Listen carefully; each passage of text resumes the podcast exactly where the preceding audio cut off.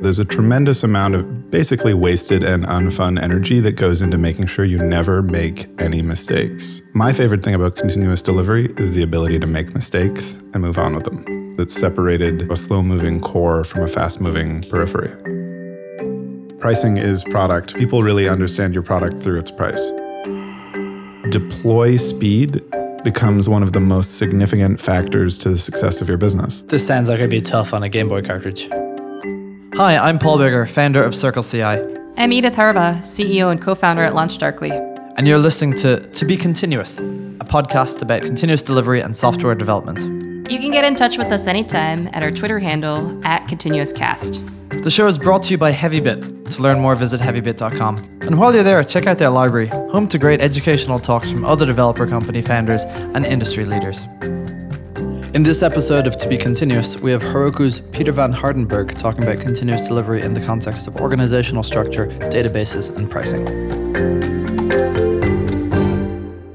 So, Peter, it's traditional to ask you, what do you like best about continuous delivery?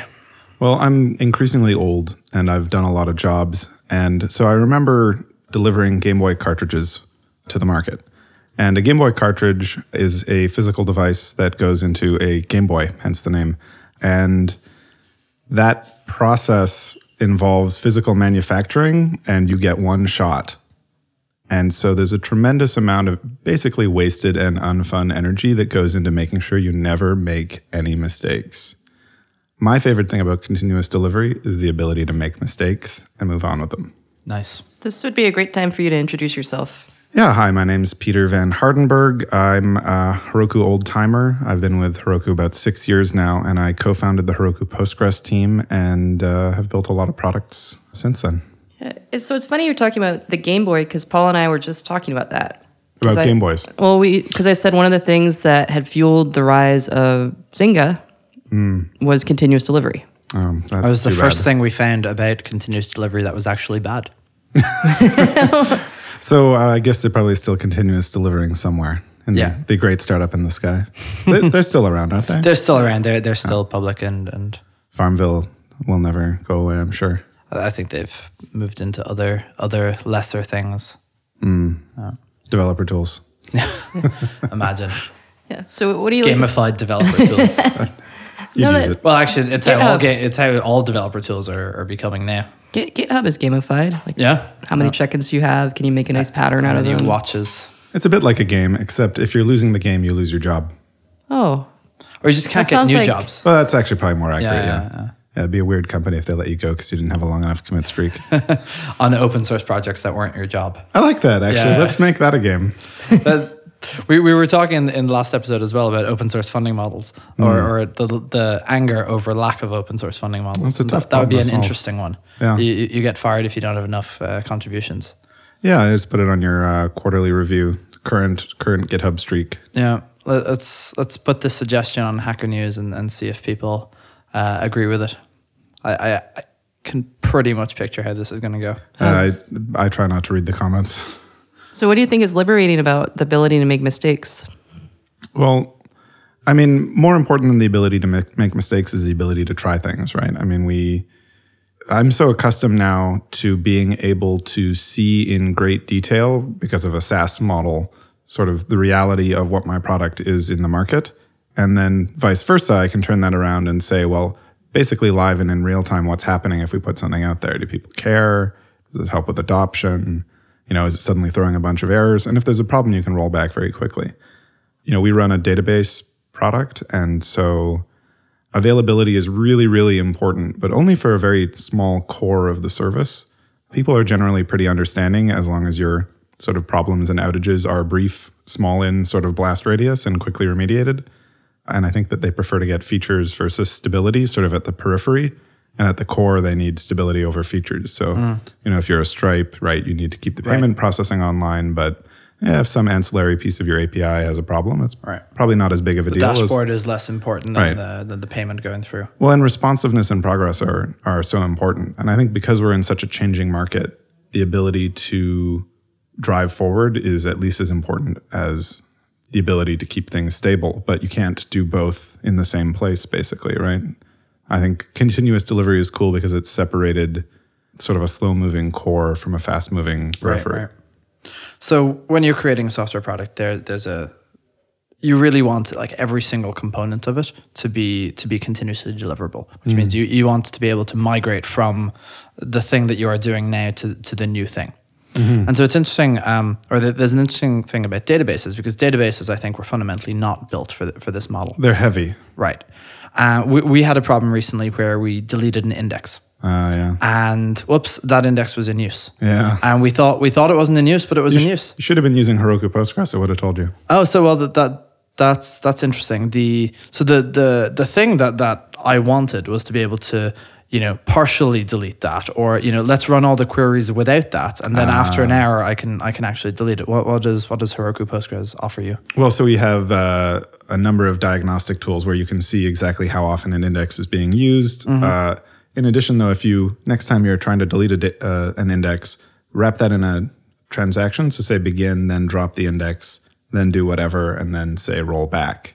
And that way you can actually test as though you didn't have the index uh, because Postgres MVCC model means that all that stuff is totally transactional. So you're you're when you say do all the stuff in between, what, what, what do you mean? Oh, whatever queries you wanted to run. Also, and we're really getting into kind of like minutia and inside Yeah, yeah, baseball yeah. here, but you can actually uh, disable indexes uh, specifically, sort of at a session level as well. Oh, interesting. Th- this is all Postgres or Heroku Postgres? Yeah, uh, this that part's just Postgres. I mean, Okay. we we built the tooling around it so that you can do these things kind of the easy way. But I'll tell you, if you read that three thousand page Postgres manual, you'll find Yeah. some real gems. Well, so the, part of the problem might be using using a thing that's not a real database. Oh, were you not using a real database? We're not. u- Oh, that's uh, right, I, I mean, we are using a real database. We're using many databases, but That's good, that yeah. particular one was not on a real database. Well, you know, even baby databases grow up to be real databases someday. Yeah. Well, Um, f- f- fingers crossed that that particular database that starts with an M and, and that we shall not discuss. Oh, we don't like Uh, to speak ill of anything. No, no, not at all. Especially Mongo. No, you said the word. You He said, said the, the word. M word. uh, so coming back to sort of continuous delivery of every part of the stack, yeah, it's interesting. I mean, we've had some interesting challenges with databases in particular, and I actually gave a talk at HeavyBit a while ago about kind of how we treat databases less as part of a service in sort of the classical sense, but more like a factory.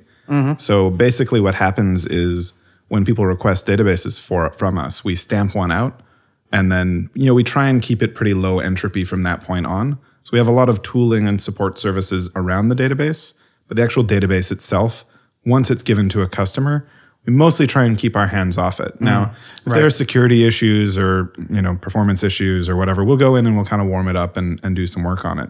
But even still, we mostly prefer to actually replace the database. So what we do is we create a replica, bring it up to speed, and then Right, we right. transition the load over to it. And that's kind of a form of continuous delivery for data services, which has Right. been mm. surprisingly powerful as an abstraction. So you're basically you're treating them as cattle, not pets. Oh, absolutely. It's all about it's all about the cattle model. Right. Um, and when you're farming a very large uh, crew of livestock, uh, you can't really afford to give each one their own personality. This reminds me a lot of I think what started out as an IMVU way of doing data migrations, uh, or at least sorry, of doing of doing schema migrations without locking a whole um, table. If well, I'll, for for our people at home, I'll, I'll I'll describe this. So when you when you want to add, let's say you want to add a new value and it has a default to a particular uh, to a particular table in in your schema, the th- there's the possibility of that if, if it's a particularly large table for it to be locked while, while that happens. At least this used to be the way. I think I think modern databases are much better at this now. I believe for some default values, it's now the case that you don't need to do a table lock, but Right. that might be pushed until 9.6 for Postgres at least. But yes, it's a common and challenging Yeah. operation.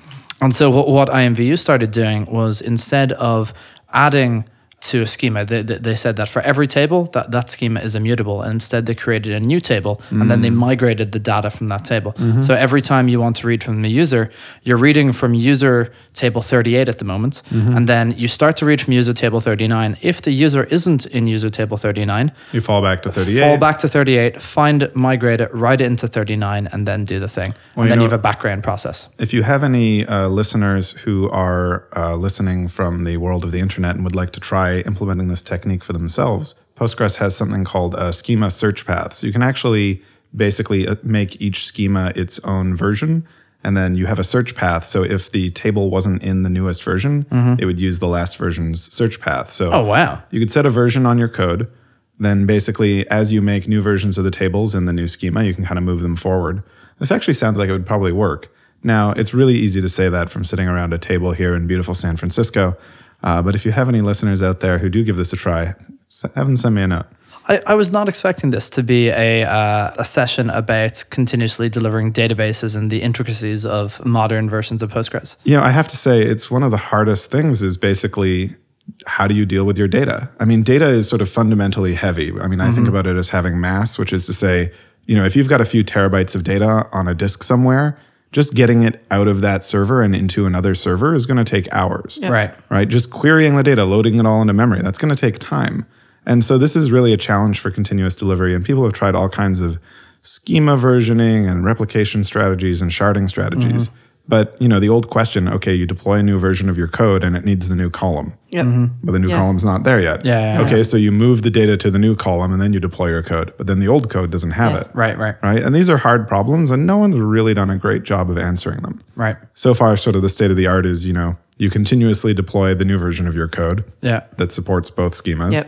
then you continuously migrate your database Yeah, yeah. and then you deploy yet another version Yeah, yeah. now without continuous deploy this is you know even harder and This sounds like to it'd be tough on a Game Boy cartridge. oh yeah let me tell you uh, i think we had 4k of ram or something like that so at least it was fast right.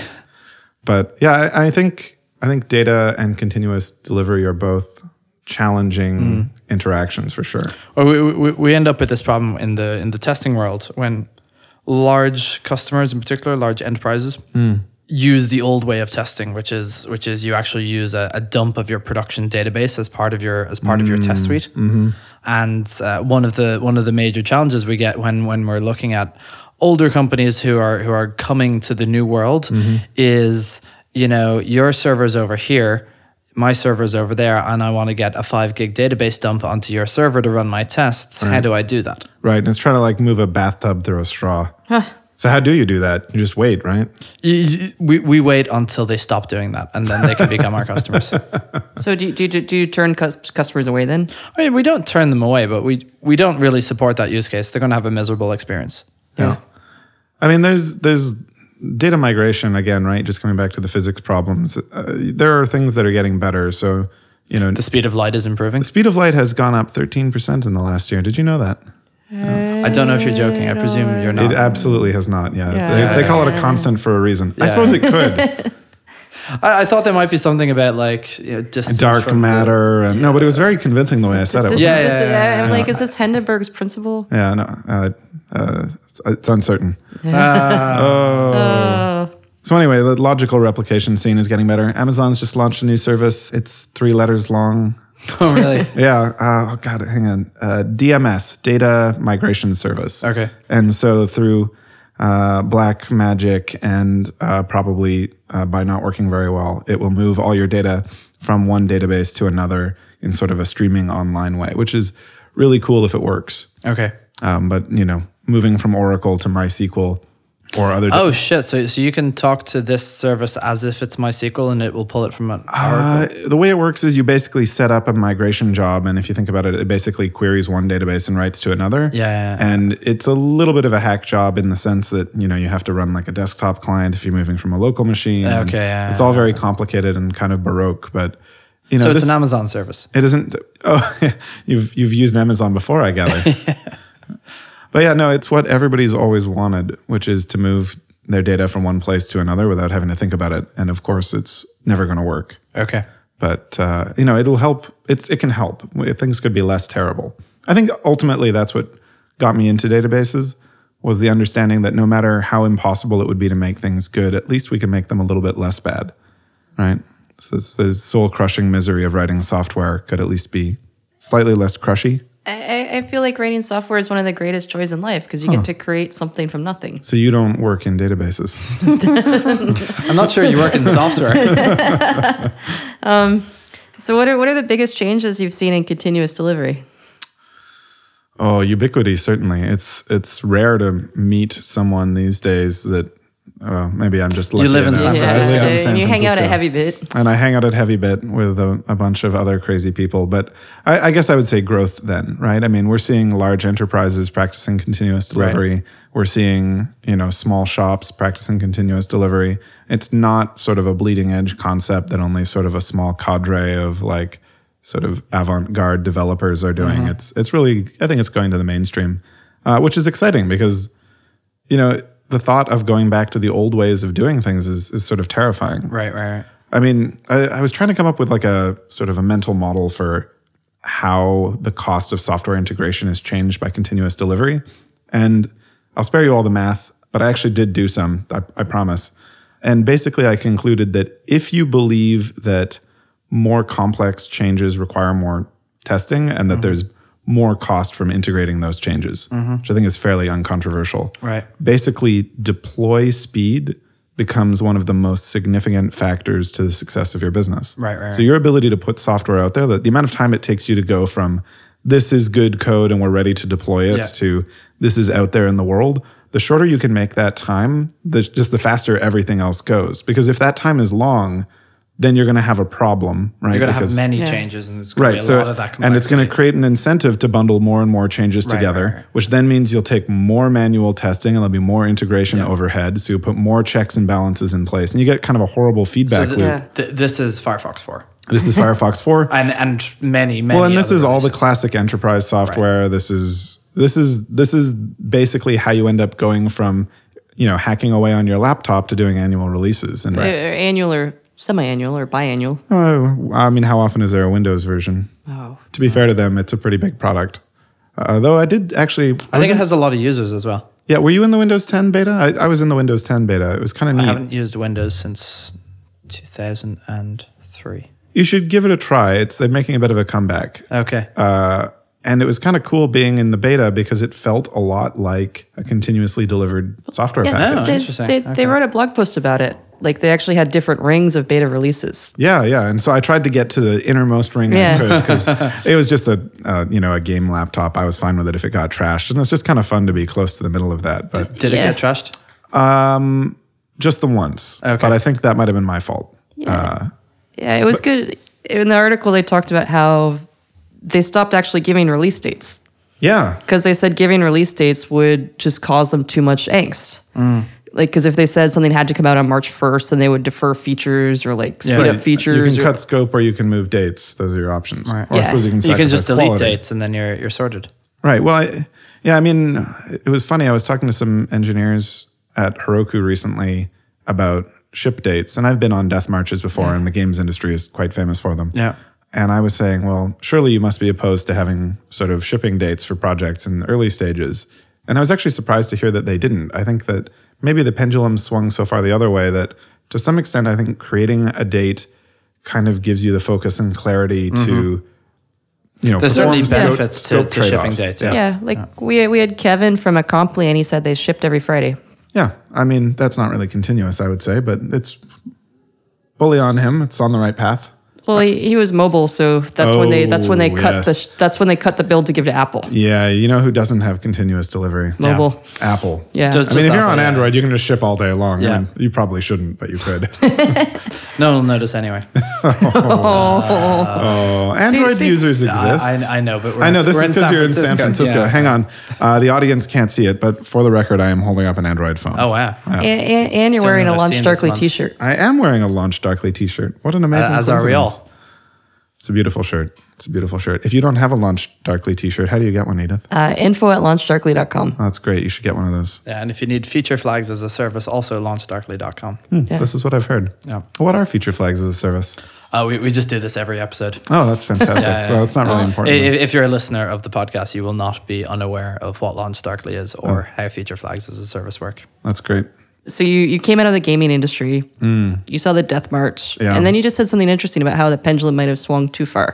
Well, I think, I mean, for me personally, and maybe my own pendulum swung too far. I, you know, having been in kind of a very conservative and very kind of, you know, single release, get it right kind of world, coming to the world of sort of online service software, I really appreciated the ability to try to experiment, to you know, put things behind a feature flag and give it to a few users or give it to a lot of users and to do those kinds of rollouts. I think I got so used to that that maybe I kind of came to reject the idea of specific dates mm-hmm. in general and maybe took it too far. I mean, I wouldn't say that I'm happy to sit around for a year on end, but I think I'm I'm coming to realize that dates are valuable scoping tools. And you can always slip a date, right? I mean, you can't always slip a date, depends on your partners, but you can usually slip a date if you have to, but it's a helpful and clarifying tool to set you on a path towards delivering a larger project. Well, I think that there's a lot of people who who came from the school of you know we'll, we'll ship it when it's ready. Yeah. Who uh, maybe didn't have the sort of constraints that actually allowed them to ship more quickly. Yeah, and, and ready is is impossible to achieve if you don't have something that's really forcing you to converge, right, right? right. And you see these kind of I've seen friends who had startups that kind of tried to take that mentality, but because they didn't have that date, they didn't have that drive Right, and right, right, pressure to get out the door. Maybe continuous delivery just depends on like incredible impatience as well. Well, I, I- I think part of the source of of this sort of like you know we'll, we'll ship when it's ready comes from companies and, and, and sort of workflow processes that, that that we've seen that look to be successful but don't necessarily uh, aren't necessarily replicable.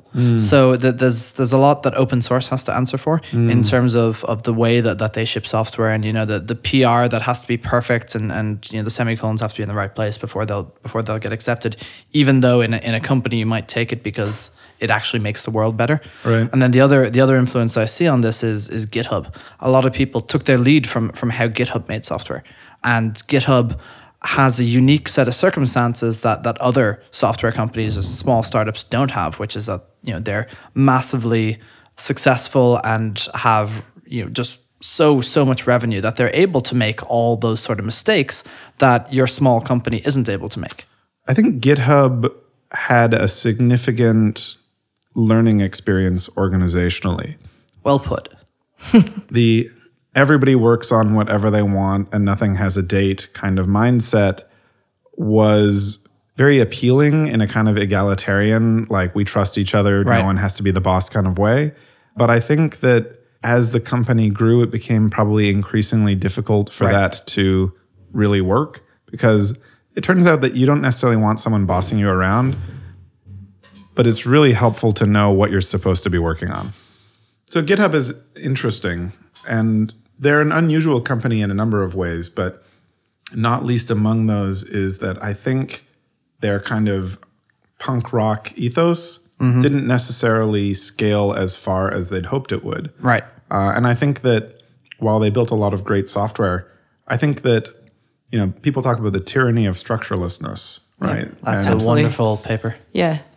And I think that GitHub today has come to appreciate the incredible usefulness for everybody in an organization of knowing what you're supposed to be working on when and who's supposed to work on it and who to ask when you have questions or who makes a call when there's a Yeah. disagreement.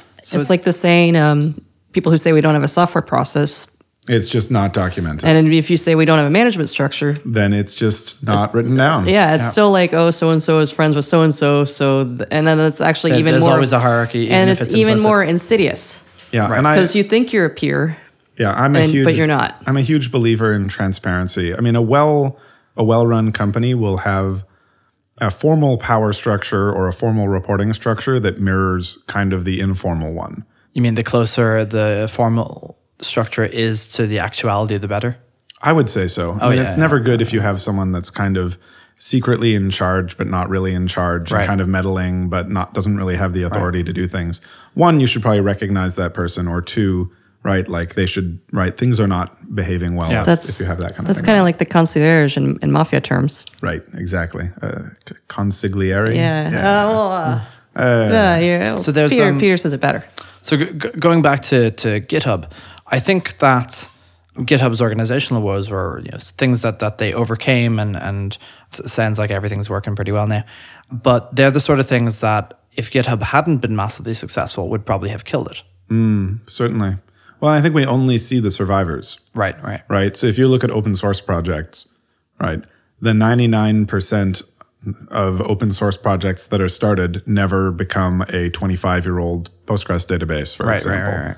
And I think that also emulating late stage mature projects with an early stage project is Mm-hmm. Yeah. a huge mistake. For the same reason that you wouldn't go download a copy of IBM's employee handbook for a two person startup, right? Right. You don't want to use the same software processes for a small project that you would for something that spans 200 engineers. Right, It just doesn't make sense. The, But- the size that you have allows you to do things like like continuous delivery much much easier. Well, I think continuous delivery has different values in large and small organizations. It comes very naturally for a small organization. I think larger organizations have to make a bigger investment, but I think they can see sort of commensurate returns when they do. A good example would be Etsy, who deploy thousands and thousands of times a year uh, with an engineering team of, oh, I can't remember, 150 or something like that. And you know that's just their model. They kind of came up that way, and and you know they're they're not afraid to make changes and occasionally break things in Right. sort of service of trying to improve the product. One of the things I wanted to ask you about is is you've just gone through this big pricing change at- at yeah. Heroku, and you gave a talk at a heavy bit about it last week.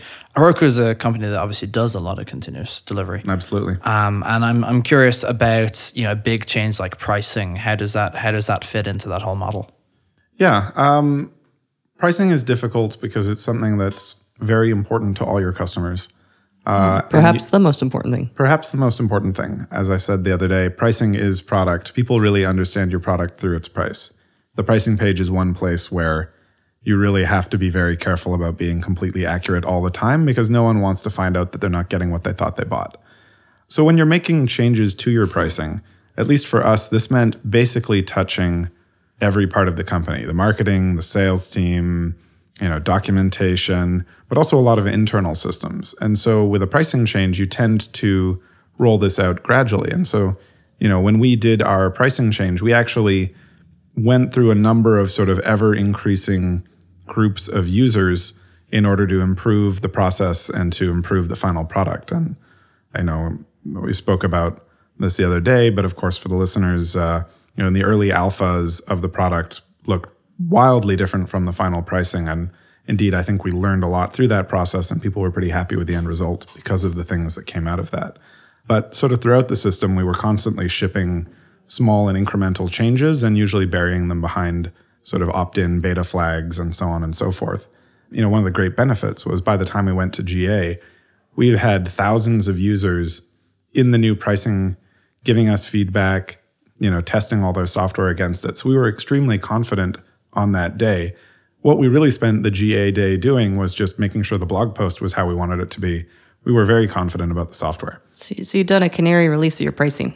Oh yeah, absolutely. Yeah, and, And pe- people were able to opt into the new pricing yeah, so or opt out or one of those. Right. So in the beginning, it was just strictly invite only, and people got the option to opt in. Uh, as we kind of expanded it out, we gave more and more people the ability to opt in. Eventually, we gave everybody the ability to opt in. And then for our GA, what we said was new users and new apps just got it by default from then on.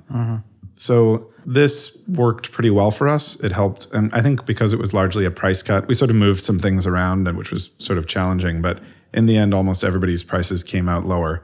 Which you know, for if you're listening to this and you weren't one of those people, I'm sorry. Uh, you, you can write info at launchdarkly.com for a t-shirt. or you can tweet at me at pvh and I'll apologize.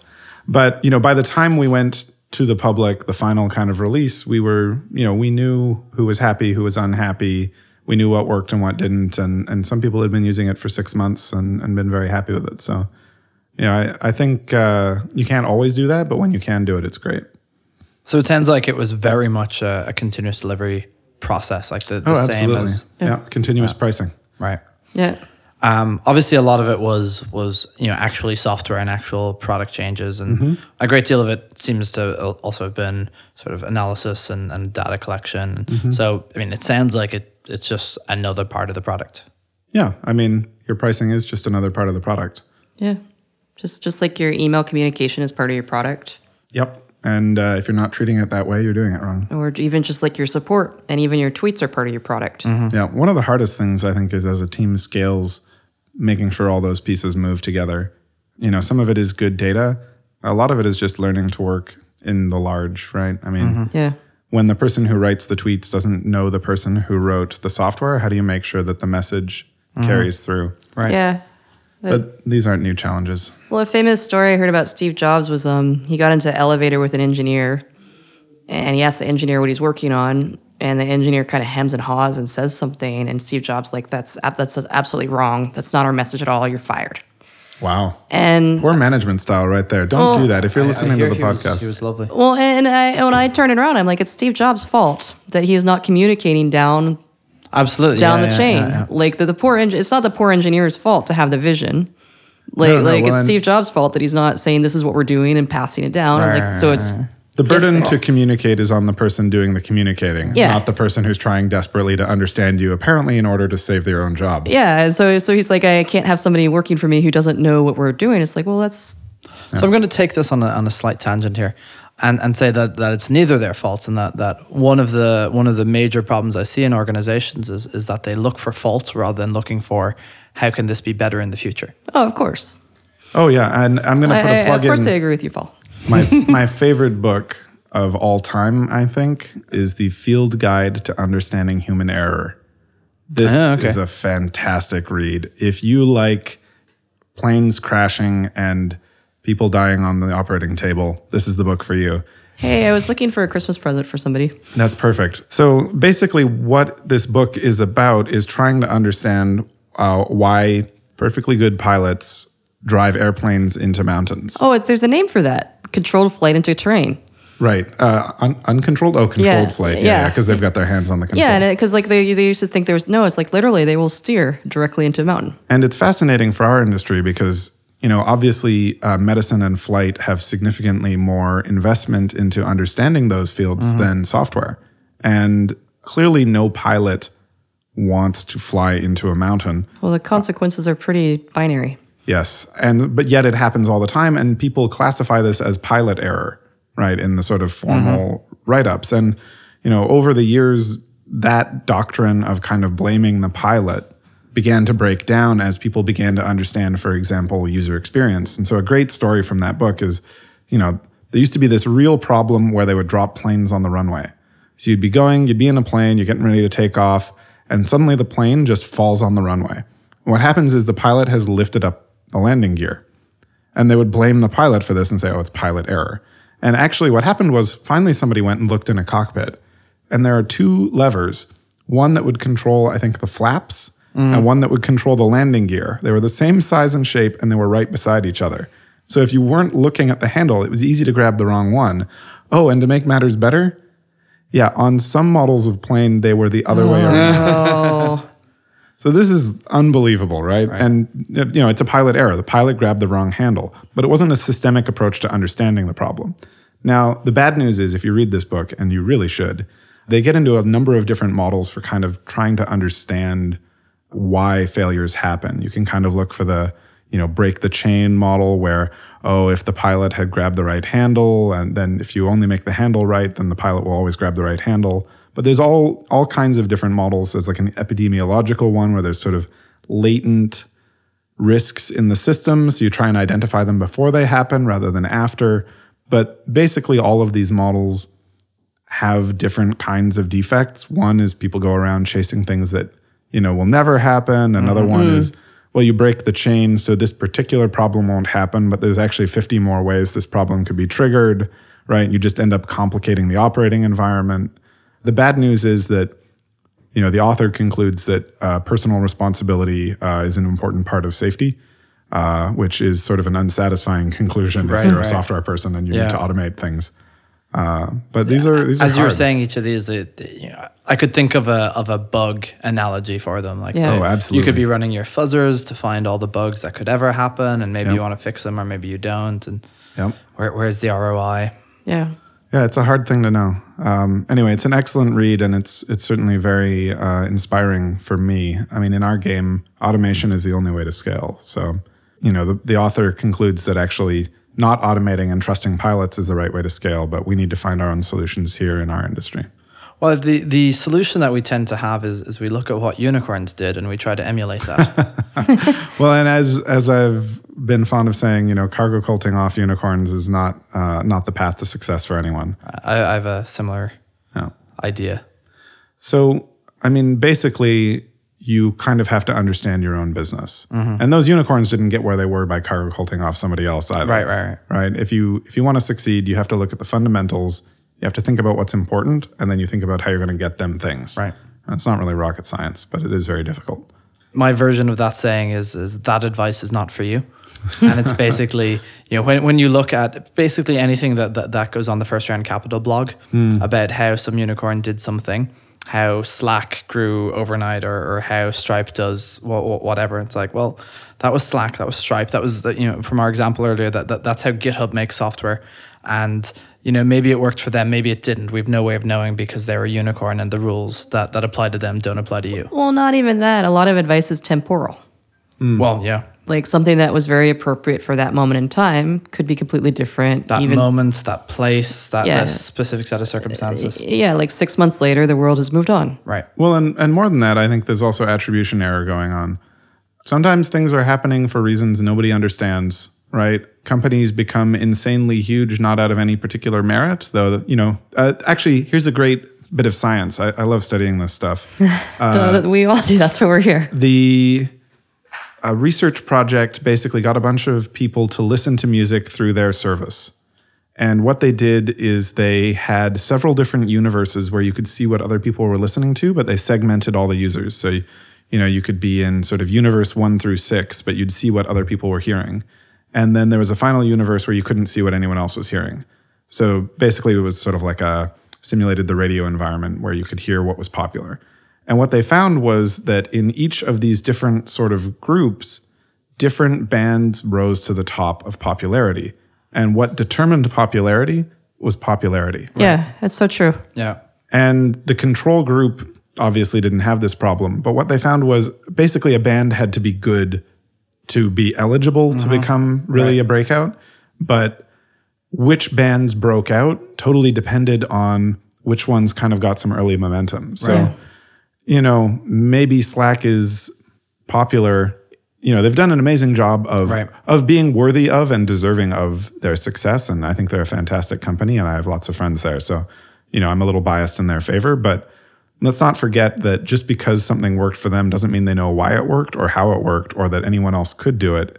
There's also a big element of dumb luck and being in the right place at the right time. And you know, you have to figure out how to Right. how to capitalize on that opportunity when it comes. So if But- I'm analyzing Slack, I can probably say that you know it was you know it's it's the the polish, the the design. it's the folksy tone of the error messages. Right, right, right. And in fact, It could be all of those things it, or none it could be all of them. It could be none of them. It could just be that, that people were sick of HipChat and this was the next thing that came along, and it was good enough. I mean, I'm plenty sick of HipChat. I'll, I'll tell you that right up. It's kind of mean thing to say. Sorry. I really loved HipChat. Uh, and I really loved Campfire once too. Yeah, yeah. Well, that, that goes back that um, Slack is the hottest right now. Soon something else might be really cool. Well, and I've, I've That's what- that's what we just talked about. Is like everything goes through its kind of fad. if you're so lucky as to get that that period, uh, and certainly I think Heroku, I hope is a little less boring than it used to be. Uh, but there was a time when people loved Heroku strictly because people loved Heroku and not of any merit of our own. We, we were talking about this about languages. Oh, programming languages. Yeah. Yeah. Yeah, yeah, What's the next new thing? Elixir, Crystal, Elm. Elm. Oh, geez. That used to be an email client. It, it was, yeah, but uh, Still is. Elm, Elm is the is the new shiny thing. It's um well one of the many new shiny things. But So, uh, what is so new and shiny about Elm for the listeners? well, it's it's it's Haskell for JavaScript. I'm sorry you lost me at Haskell. That's like somebody pitched me an idea of Uber for pedestrians, and I'm like, I don't even know what that means. Haskell for JavaScript. Wow. that is that is either the best or worst idea I've ever heard. I, I, I'm I pretty think- sure it's going to be the latter. I, I I think it's it's closer to the best. Okay, make make the pitch. Why should we try Elm? Um, well, so I I haven't tried Elm, so I'm I'm just literally The just- hype is strong with the this. one. hype the hype is very strong. I hear uh, I hear Paul has a couple other business ideas too. I I think static typing solves many of the problems that people have on the with writing JavaScript. That's it. That's all I got. Sounds good. Do you? So it freak- sounds worthy of a try. I think uh, the real problem with JavaScript, having written a tremendously large amount of JavaScript, is uh, not knowing how you got to where you are in the call stack because everything is asynchronous. Um, What? How did I get? almost a synonymous problem. How did I get here, and why is this argument undefined? that's that's like the meaning of life. I mean, isn't this is what static typing solves? Kind of. Yeah. I mean, you can still pass around null values. Right, right. Well, I mean, Maybes. but maybes, right? Oh, this is exactly the kind of problem Right. that, so that now, this sort of thing now you know why you're screwed, but that right, doesn't necessarily exactly, help. yeah. Fir- fir- first, first step to solving the problem. It, It's no longer in you know the the 37 stack frame. It's it's in your in your checker before it went out to your customers. So one would hope. I'm I'm sure that Haskell and Elm and every other language will give you plenty of rope to hang yourself stuff. I, I'm sure. Yeah. Uh, So, so Peter, speaking of rope, what are some of the pitfalls or drawbacks of continuous delivery? Are there any gotchas or things that you'd warn people about? Well, I think success from continuous delivery comes from one having good data to act on. If you're not following the important things and then following up, then you know it doesn't matter how often you deliver, you're not going to see much benefit. You're just essentially random walking your way around the market. Two, you have to be actually prompt with your continuous delivery. If you have things hanging around in branches indefinitely, right, your cost of delivery just goes up and up. You have, Yep. you pay the integration costs, you just pay them continuously. you know, short-lived branches, I think, you know, some people say, oh, you have to develop on master. I think short-lived branches are fine, and you know, everybody's used to pull requests these days, so it's it's not a big deal. But I think those are probably the two biggest things, and I think a good culture of code review, prompt, thorough, thoughtful, friendly, right? You're not being reviewed. Your your code is. That's sort of the third piece. So I'm not convinced about the code review part of it. Go on. I guess I'm just not sure what the problem is that is being solved by code review.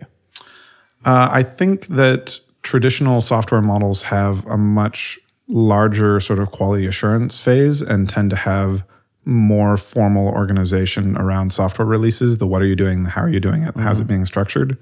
There's a great book. Actually, it's not a great book, but there's a great chapter in a mediocre book called The Architecture of Open Source, where the Berkeley DB authors write about creating Berkeley DB and sort of the lessons learned along the way. And I hope I get the quote right, but it was patches and bug fixes erode software architecture. Hmm. And so when you think about what that means for continuous delivery, what you have is many, many small things happening all the time. Continual erosion And of the the, architecture. Right. And the idea behind good code review is that it sort of gives you an opportunity to reflect on that and comment on it and have other people understand what's going on. Uh, and it's certainly not essential in the small. Right. But if you're talking about success over the long term, or Well, a I- I don't want you to think I'm I'm against code review. Like I think every single pull request in the last like three and a half years, maybe at Circle has, has been has been code reviewed before it got merged. But I find myself sometimes just like just wondering, you know, what what exactly are we doing with this code review? Yeah. You know, is is this a syntax thing, or I mean, ve- very often it ends up being being product reviews. Yeah, yeah. Are are being conducted at the end of like you know five days of coding, Mm. and I mean, the, the, before we had a real product process at Circle, this, this was a real problem that that that someone would build a thing, and that's when it would first come out for for product review. So you had a process, and it was you built it and then reviewed it. Well, yes, right, but it was the product review happened very very late in the product cycle. And it resulted in, in people being very unhappy when because they've some of a the huge amount of time. Yeah. right and some of the early product decisions or some of the early product decisions that they made were there was disagreements as to whether that was the right product decision mm. and then that that led to problems and and if you're of the sort of github slash open source view of uh, or maybe maybe sorry unfair to give it to, to github I, I think this might be a, a Linus Torvalds thing of uh, code talks you know something like Bullshit that walks. I something along yeah yeah yeah. Yeah, I think the PR model, sort of historically in the open source world, it's very common for you to labor for weeks on end on a patch, drop Right, it right, on a mailing list, and then be told to go stick your head in a pig because right no one right cares. right yeah yeah. Obviously, in a work environment where one, you're paying someone for that time, and two, they will quit, and then you'll have to find someone else if Yeah, that happens yeah, too many yeah. times. or you just don't hit your your own goals as a manager or product owner or whatever. Yeah, as or as an engineer. And I mean the open source model is you tend to have one or a small number of basically dictators who decide uh, at their Hopefully, whim. benevolent ones. Yeah, well, dictators rarely remain benevolent. Uh, Yeah, I, I- I think to to Paul's point, it's really just about being lean with even de- development, and and I'd say when you build something, you have endowment effect, like you spent five days on it, and mm-hmm. that's and you don't want to throw it away even if you're wrong. yeah, so I have I have right. kind of a mental checklist on projects uh, about whether or not something is is ready, and you know you kind of run it more or less formally depending on what the project is and how big and how many things it touches. But you know, is the product good? Does it solve a real problem people have? Does it do it correctly? Is the engineering good? Is the code well written? Is it well architected? Does it fit into the architecture? If it introduces new abstractions, are they the right ones? If it introduces no new abstractions, should it? You know, that kind of thing. Uh, SRE, is it is it going to break? Is it going to perform? You know, does it have security holes? Is it is it good? Is it hardened? Right? Will it will it go bump in the night when too many users try to hit it at once? And if you've got those sort of things, right? Like, will it work? Is it built right? And does it solve a customer problem? Then you're probably ready to go. So th- that introduces a lot of a lot of friction into the the small one line bug fix that you were about to. Release. Well, no, but I mean, you don't. This isn't like a. I would run that sort of checklist personally uh, if I spent more than a week on something. Sure, no, I, I'm being, I'm being devil's fix, advocate sure. here, but s- s- suggesting largely that you know a large, uh, very very frequently code review concerns What often perce- form roadblocks. And What percentage of downtime, Edith, do you think is caused by single line bug fixes? I'd say like if if I had to guess, I'd say the less damage you think it's going to make, the less time you spend reviewing it, and therefore the more likely it is to break something. And, I, and I say this in my own of like, yeah, yeah. and then I, I- say this in that my own example- experience experience of like, you know, the, the famous phrase of what could possibly go wrong. Yeah, yeah. Like, The- like if you're the- doing a complex data migration, you spend a ton of time on it. Yeah, and you get good reviews because Yeah. you know that's sort of the opposite of the bike shed problem, which is like a complicated patch people will be thorough with, but like eh, a couple of lines, it's a doc string. No one notices you forgot the comma on the end of the line. You push the code. Hopefully, you're running continuous integration, so it goes red at least. But the more subtle errors can slip past you because Oh yeah. oh, you put a seven instead of an eight, and now we provisioned the wrong things relative to what the pricing page said, and I didn't realize because it was just a one line change. Mm-hmm. Right, right, right. Yeah. So I mean, or again, the, the example from earlier, like you know, are we good to delete this index? It's like, yeah, I mean, we're Yeah, not sure. using it, right? No one's using it. Yeah. Yeah. So I guess at least code review means there's a second pair of eyes. Someone is taking a second that didn't write it to think, does this make sense? But of course, I learned back when I used to get a lot of code reviews. Of course, I'm more of a product manager these days, but uh, Everybody's a product manager. everybody's a product manager now. But yeah, no one's a product manager. There's too many of them. So back when I used to get a lot of reviews, I just knew who to ask for what kind of review I wanted. So, you know, if I was like worried about the architecture, there was someone I would ask and they would give me like a really, you know, they would always really critique the style and thoroughness of the patch.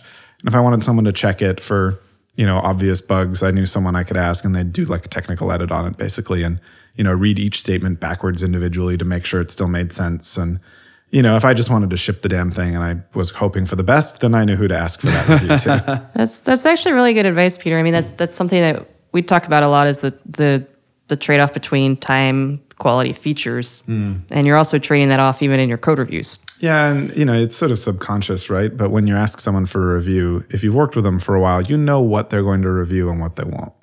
Yeah, it's like, I mean, uh, I love quality, but sometimes you just gotta ship stuff Yep. Sometimes you just got to ship it. because the biggest risk is always just that um, there's no business value. Yeah, and sometimes, I mean, you can put things out there and then see if there's value, and if there isn't, you'll take them away again. Well, Peter, we really enjoyed having you here today. Do you have any uh, parting thoughts around continuous uh, delivery or why people pun? I don't know that we talked about puns on the podcast. I think that was I before we started recording. side. I was hoping you would talk about them now. Do I have any thoughts about continuous delivery or why people pun? I think punning is one of the great joys of life. Totally agree. Uh, it, it's that little bit of wordplay. You know, actually, I was thinking about this on the way over. It's not really a pun, but I was trying to figure out what the emoji representation of a podcast is. So, like microphone, cell phone, broadcast tower. How would you represent a podcast as an emoji? well, see, I think emo- it's the emojis little are pile of poo. oh, that's already taken by everything else. uh, emojis are basically a reduction back to hieroglyphics. Yeah, I love Like, it. like, like we came up with all these letters so that we could have complex thoughts, and now we're What- just going back to what- hieroglyphics. How did the ancient Egyptians represent podcasts? Uh, I think it was um, Eye of Horus, Ankh, and then a foot. Yeah. So I guess we'll, we'll close on that then. Thanks so much for coming by. All right, That's Thanks for having me. Thanks for listening to this episode of To Be Continuous, brought to you by HeavyBit and hosted by me, Paul Biggar of CircleCI, and Edith Harbaugh of LaunchDarkly. To learn more about HeavyBit, visit heavybit.com. While you're there, check out their library, home to great educational talks from other developer company founders and industry leaders.